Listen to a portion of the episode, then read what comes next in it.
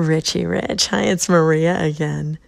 This week on my station, I am talking about psychic connections. And as part of that, I am randomly calling people that I just happen to be thinking about. And you are one of them. I'm calling to share a quote from a woman that I've studied with. She's from India. And the quote that I'm reading to you right now says, "Sense of separate existence is the root cause of all suffering."